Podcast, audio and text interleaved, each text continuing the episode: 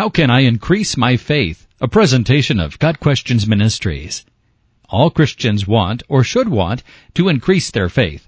But those who have given their lives to Christ have come to realize that success does not come from our own human attempts. We always fail. 1 Corinthians 4 verse 7 reminds us, What makes you better than anyone else? What do you have that God hasn't given you? And if all you have is from God, why boast as though you have accomplished something on your own? Without God, we are left to our own resources, which plague us with pride, stubbornness, indifference, insensitivity, and failure. The only one we can count on who absolutely will not fail us is God. Hebrews 13 verse 5. Beginning our journey of faith with God requires that we immerse ourselves in His Word. Titus 1 verses 13 through 14.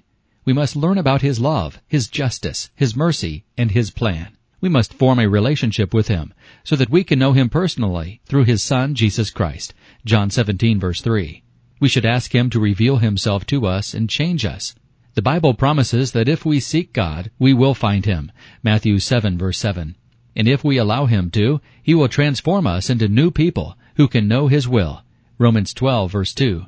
We have to be willing to die to our old selves and let go of the pride and selfishness that kept us from Him for so long.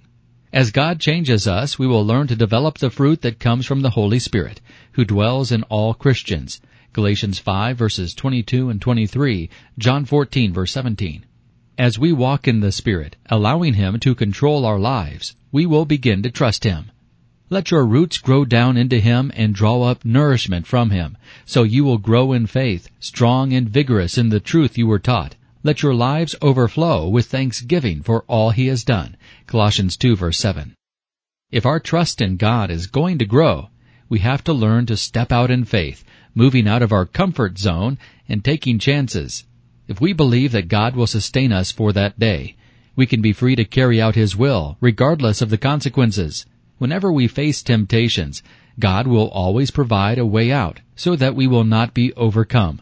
1 Corinthians 10 verse 13. We need to look for that way out and praise God when we find it. 1 Peter 1 verse 7 says he will use trials to test our faith and to make us stronger Christians. We will be given much honor if we can stand strong and not waver. Yet faith comes from listening to this message of good news, the good news about Christ. Romans 10 verse 17. This has been a presentation of Got Questions Ministries, www.gotquestions.org.